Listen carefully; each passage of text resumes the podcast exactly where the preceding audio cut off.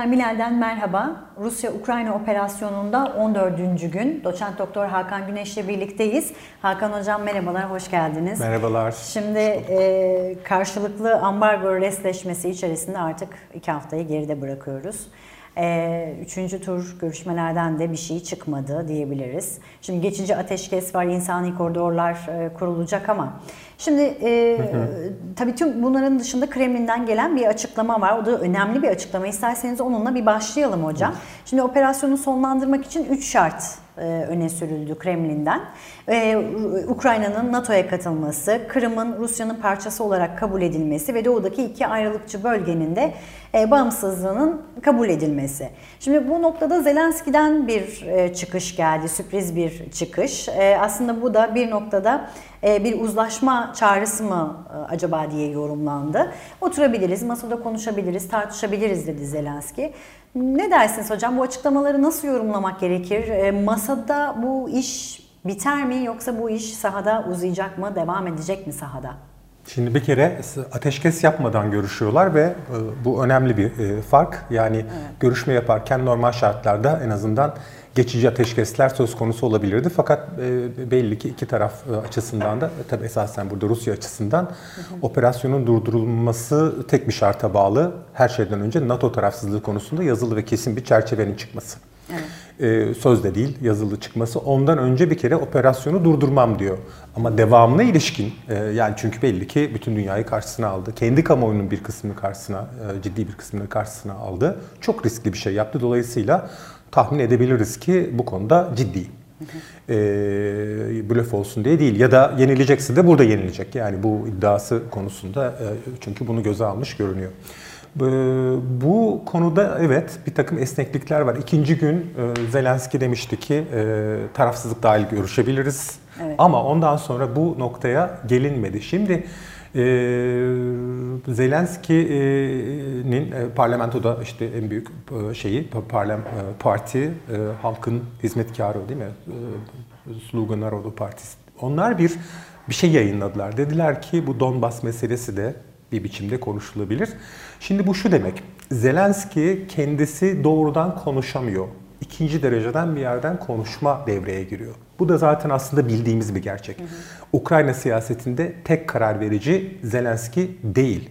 En önemli karar verici şu anda prestiji en yüksekte olan kişi dünya kamuoyu açısından ve e, Ukrayna kamuoyu açısından öyle. Ama yani ona yakın ikinci bir figür bile yok şu anda. Ama kocaman bir ama var.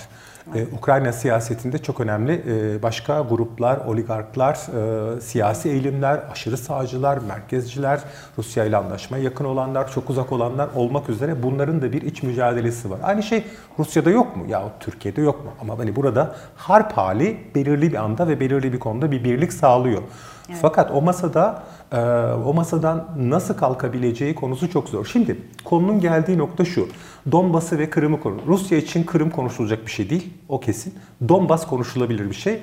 Ee, Ukrayna'nın içinde bir özerk yapı olarak kalınabilir diye bunu uzun süredir söylüyordu ama hani henüz bu konuda yeni bir laf etmedi. Ön öne çıkardığı konu NATO'ya katılmayacağı konusunda yani bir tarafsızlık. Fakat Zelenski'nin bunu nasıl anlatacağı en büyük soru. Zelenski ne diyecek halkına? Evet ben teslim oldum mu diyecek. Hem de daha işte seviş, e, şehir savaşına girmeden evet. ve üstelik şehir savaşına girmeye hazır o on binlerce e, öyle Molotov kokteyli falan değil. Gerçek ve çok ileri teknoloji, tank savar ve benzeri e, donanıma sahip. E, muhtemelen 20 bini aşacak yabancı savaşçı hı hı. E, ve 50 binin üzerinde muhtemelen bu rakamlar minimal. Aşırı sağ ve yani ölmeye hazır her durumda bir e, kitlesi var bunun. Yani bir, bir, bir, bir kesim var. Şimdi bunlara ne anlatacak? Evet. Ve bunu nasıl kabul ettirecek? O zaman bir şeye ihtiyacı var. Diyecek ki tamam NATO'dan vazgeçiyorum ama bana bir e, güvenlik güvencesi e, de sağladım. Nereden olmasını istiyor? Amerika, İngiltere, Türkiye ve işte Polonya gibi komşuları sayıyor. Şimdi bu Türkiye kısmı ayrıca ele alınır ama esas itibariyle güçlü bir devletin böyle bir e, güvence vermesini bekliyor Zelenski. Şimdi işin kötü tarafı da bu. Henüz Batı'dan yani bu kadar asla vazgeçmeyiz e, deyip deyip deyip günün sonunda yani bir yıkımın eşiğine gelmiş. Evet sorumlusu Putin. Bu kısmını geçelim. Evet. Ama bu işler nasıl çıkaracağız? Hadi tamam yani sana ben güvence veriyorum diyebilecek cesarette bir lider de yok. Bu bence en kötü haber bu. bu sürecin olumlu gitmemesi. Yani batıdan olumlu sinyaller de yok. Altını çizelim bakın. Ara buluculuğu hangi ülkeler yapmaya çalışıyor? Kritik ilişkileri olan İsrail, kritik ilişkileri olan Türkiye. Evet. Yani tamam bu ülkeler de önemli e, ülkeler ama düne kadar Almanya ve Fransa'dan bize sıra gelmiyordu. Ne oldu şimdi? Demek ki adım atamıyorlar. Çok kırılgan ve istemiyorlar. bir ilişkimiz var aslında Rusya ile. Çünkü S-400'ler masada bir yandan. Şüphesiz öyle. Hı-hı. Şüphesiz öyle ama düşünsenize bugüne kadar masa kurmaya kalkışmış ve ciddi de çaba sarf etmiş olan Almanya özellikle artık başka bir yere bloklandı. Kendi projelerini iptal etti. Onların da çok önemli bizim gibi ilişkileri var Rusya ile. Şimdi e, ve kırılganlıkları var. Şimdi ne oldu? Tabii ki bütün e, bu ara buluculuk yapma teşebbüsünde bulunana bile karşı çıkıyor Batı. Burada çözümsüzlük isteyen bir yapı görüyoruz. Kötü haber bu. Yani bu işi bir, Zelenski tek hakim değil. Evet çok prestijli ve önemli ama tek hakim değil Ukrayna siyasetinde. İki, Batı bunu destekleyecek. Yani Zelenski'nin esneme paylarına hitap eden ve yeni bir çıkış ve çözüm e, formülü Ukrayna'nın güvenliğini ve egemenliğini de garanti altına yeni bir formül sağlamış değil. O zaman ne olacak? İşte şehir savaşına döndük, e, dolaştık, geldik. Bu Rusya'nın e, yani başardığında da e, bana kalırsa e, bir, bir tür Pirus zaferi olur. Yani e, asla istemeyeceği bir zafer olur. Asla istemeyeceği ve maliyeti çok yüksek bir zafer olur. Hı. E, öte yandan da Ukrayna'nın da günün sonunda buradan çıkmayacağını bildiği gerçeği var. Yani güçler eşit değil. Şimdi bu denklem içerisinde daha da fazla yıkım olmadan bir çözüm aramaya ee, en yatkın taraflardan bir tanesi Zelenski'nin kendisi. Bunu evet, haftalardır söylüyoruz. Geri planda da öyle. Zaten Rus yanlısı bölgelerin oylarını tam olarak alarak gelmiş bir kişi. Ee, ve ayrımcı yasalara karşı mücadele etmiş ama bunu başaramamış bir kişi olduğunu tekrar hatırlatalım. E, fakat işte e, bu bu gerçekten hala sahada belirli bir ağırlık kurulmadan e, o masadan ciddi bir şey çıkması zor görünüyor. Ama hocam o noktada peki şöyle bir şey sorayım. Şimdi madem sahayı konuşuyoruz. Şimdi siz çözümsüzlük e, isteyen bir batı var dediniz ve tek kişi de yani söz sahibi olan kişi de Zelenski değil dediniz. Şimdi sahada ama başka bir şey görüyoruz. Hani masada evet bir takım şeyler yapılmaya çalışılıyor ama sahada işte harabeye dönen şehirler var. Öte yandan insani koridorlar oluşturuldu. İnsanlar o bölgeden çıkarılmaya çalışılıyor güvenli olarak. Ee, şimdi tüm sahada bunlar olurken bir yandan da masada taraflar birbirine ne kadar güvenebilir peki? Şimdi bir kere şunu söyleyeyim. Henüz gerçek bir şehir savaşı başlamadı iki taraf açısından. Evet. Bu şehir savaşı falan değil. Banliyölerde esasen e, şey e, dönen e, bir takım operasyonlar. Şimdi birçok seçenek var. Çok detaya girmeden şöyle söyleyebilirim. Biz Kiev'i konuşurken Rusya aslında bugün Odessa sınırlarına kadar geldi, geldi. ve ana hatları kontrol ediyor. O sahayı tam kontrol etmesi elbette çok kolay değil. Orada da bir takım dirençler var ama esas itibariyle geçmişte ona çok yüksek oy çıkan bölgeler henüz. Evet. Ve burada ilerliyor. Yani günün sonunda şöyle bir şey olursa e, Kiev hariç bütün hattı e, almış e, ve tamam peki buyurun Kiev ve Batı şeyinizi, Ukrayna'nızı deyip bir bölme planına geçerse. Yani bunlar birçok birçok senaryo mümkün ve biz bunu bilmiyoruz henüz. O açıdan gerçekten çok şey yapmak doğru değil. Ne istiyorlar ve biz biz sadece şunu takip edebiliriz. Taraflar bir çıkış planına sahipler mi? İddia ettiklerini yapacaklar mı? Bunlara bakma, bunlara bakmamız lazım ve bunun üzerinden de Aa, evet demek ki niyeti bu değilmiş diyebilir. Şimdi Rusya diyor ki NATO konusunda net bir cümle kuracaksın ondan sonra başlayacağız konuşmaya. Bundan önce yani masaya bile oturmam diyor neredeyse ama masaya oturdu. Yani o, o da önemli aslında. Ee, ama şey bu yani daha ileri gitmesi mümkün değil. Ee, devamı konuşulur. Şimdi Zelenski'nin buna yatkın olduğunu biliyoruz hı hı. ve bu bu konuda bir takım açıklamalar yaptı. Hatta devamında işte güvence arıyor diye konuştuk. Ee, ama bunun güvencesini bulmadan nasıl e, imza atacak Zelenski? O zaman Putin'i biraz daha anlamaya devam edelim o noktada. Hı hı. Şimdi insani koridorlar kısmına bir bakmak istiyorum. Orada Putin'in amacı ee, yani bu insani koridorlar açılsın evet geçici ateşkes e, ilan edilsin. Burada amaç işte sivilleri öldüren kişi olarak dünyadaki imajını zedelememek mi? Yani e, şimdi dünyanın tepkisini de çekmemek tabii bir yanda çünkü sivilleri öldürmek aynı zamanda savaş suçudur. NATO sekreteri de bunun altını çizdi özellikle belirtti.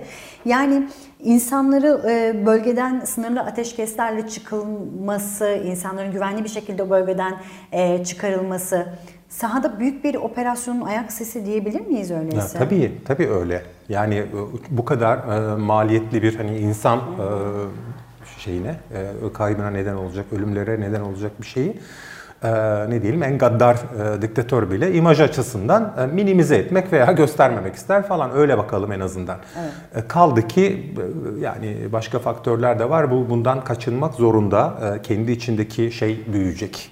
Savaş karşıtı tepkiler büyüyecek. E, uluslararası kamuoyunun e, etkisi doğrudan e, ne diyelim şeye yansımaz. Hani Putin'e e, Türk kamuoyu, Hindistan kamuoyunun tepki duyması çok önemli değil ama bunların liderleri üzerindeki baskı Rusya ile ilişkileri bir basınç üretmeye gerektirir. Dolayısıyla daha tarafsız duran ülke kamuoylarını da kaybetmeye başlar. Bunların e, muhtemelen farkındalar ve bu nedenle bir, e, bir, bir, bir işte bu aslında insani koridorlar Rusya'nın askeri olarak tırnak içinde işine gelen bir şey. Evet. Ama bu aynı zamanda insani bir şey. Yani Rusya'nın işine Tabii geliyor ki. diye insani Tabii bir ki. prensipten vaz mı geçeceğiz? Her zaman bu ikilemler var. E, Stoltenberg'in cümlesi bu anlamda çok e, korkunç. Hı hı.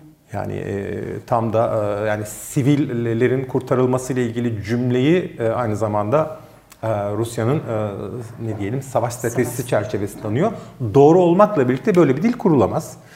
Evet, e, evet bu ama aynı zamanda açmaz çünkü bütün e, şehirler özellikle Kiev'in tamamen e, boşaltılması olmayacak. Orada Sivil savaşçılar da kalacak, sivil de kalacak ve zaten e, epeyce milis ve şey var.